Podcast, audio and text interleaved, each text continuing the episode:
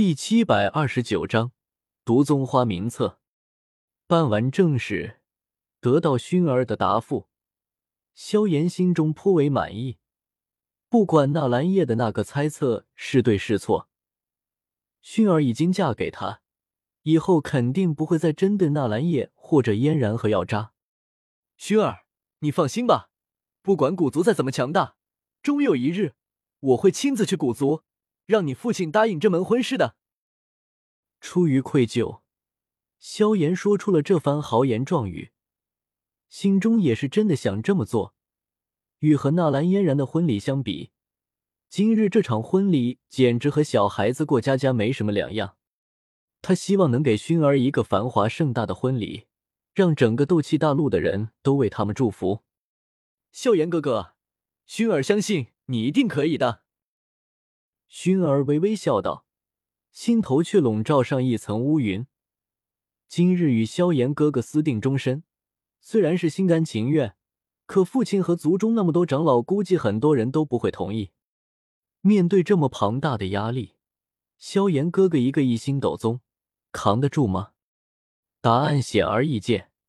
薰儿心中微微苦涩，却不后悔，暗暗想着夫妻一体。萧炎哥哥扛不住，就由他来扛。他相信总有一天，萧炎哥哥会身披金甲圣衣，踏着七彩祥云来找古族找他。萧炎却是不怎么在意古族，因为从来没有人对他说过古族究竟有多强大。药老没说，风尊者没说，纳兰叶也没说，就像那句话一样，其他人全部知道了，只有当事人被瞒着。还傻乎乎什么都不知道。萧炎的目光落在薰儿身上，因为太急，薰儿此刻是真空的，略显宽松的大红喜服下没有穿任何衣物，露出一段精致的锁骨，不像是成婚，更像是某种制服诱惑，将薰儿本就窈窕曼妙的娇躯衬托得愈发诱人。萧炎咽了口口水，伸手抱住薰儿，软玉温香。夫人，我们快入洞房吧。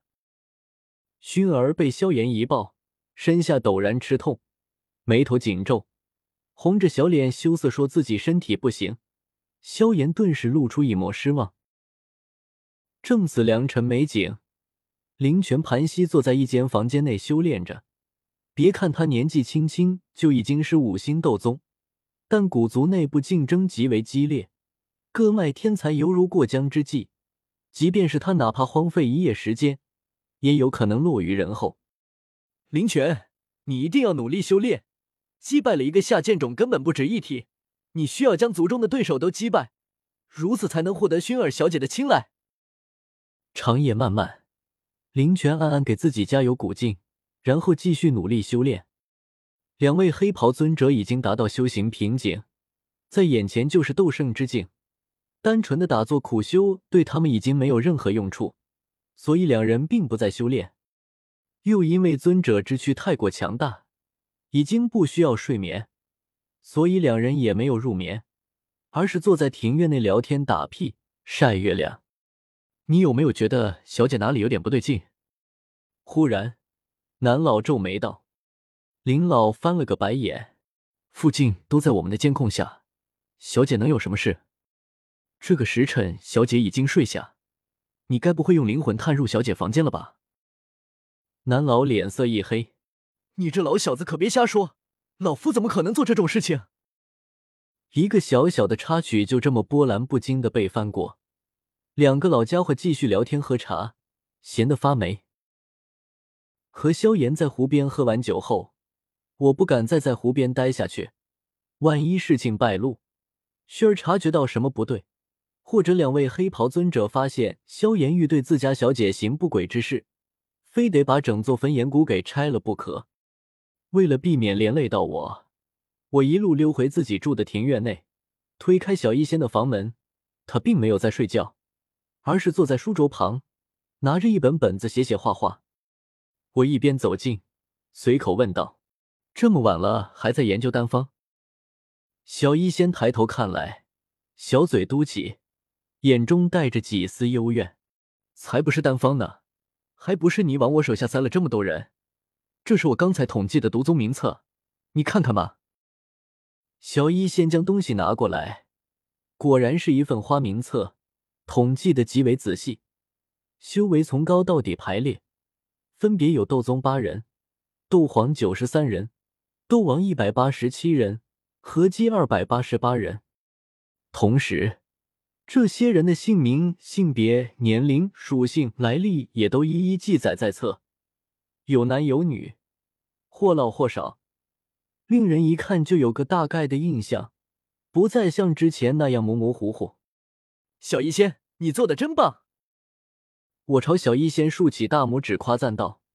只是莫名觉得这份花名册的格式有些熟悉，有些像是单方要点。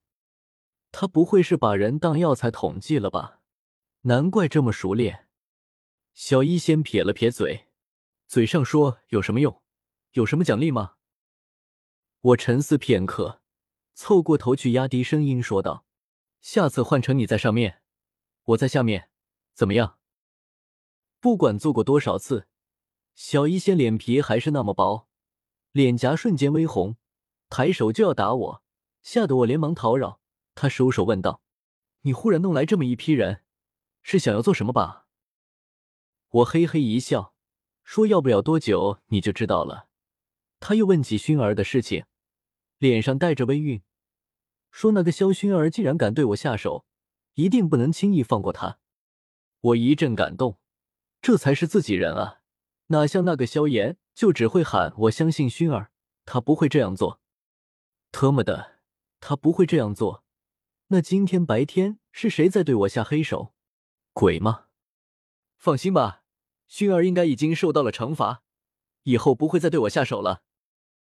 神秘一笑。我拉着小医仙出了房间，又将紫妍三人喊上，一行五人离开院落。结果那绿裙少妇绿萝迎了上来，小心行礼。绿萝见过左使，见过宗主，敢问左使深夜离开，可有什么要吩咐属下的？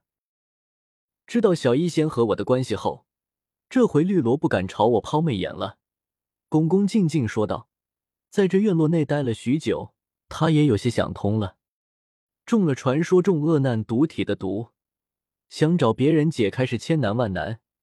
与其如此，还不如恭恭敬敬听我的话，乖乖巧巧为我做事。说不定我一高兴就将他体内的毒给解了。我去找唐前辈。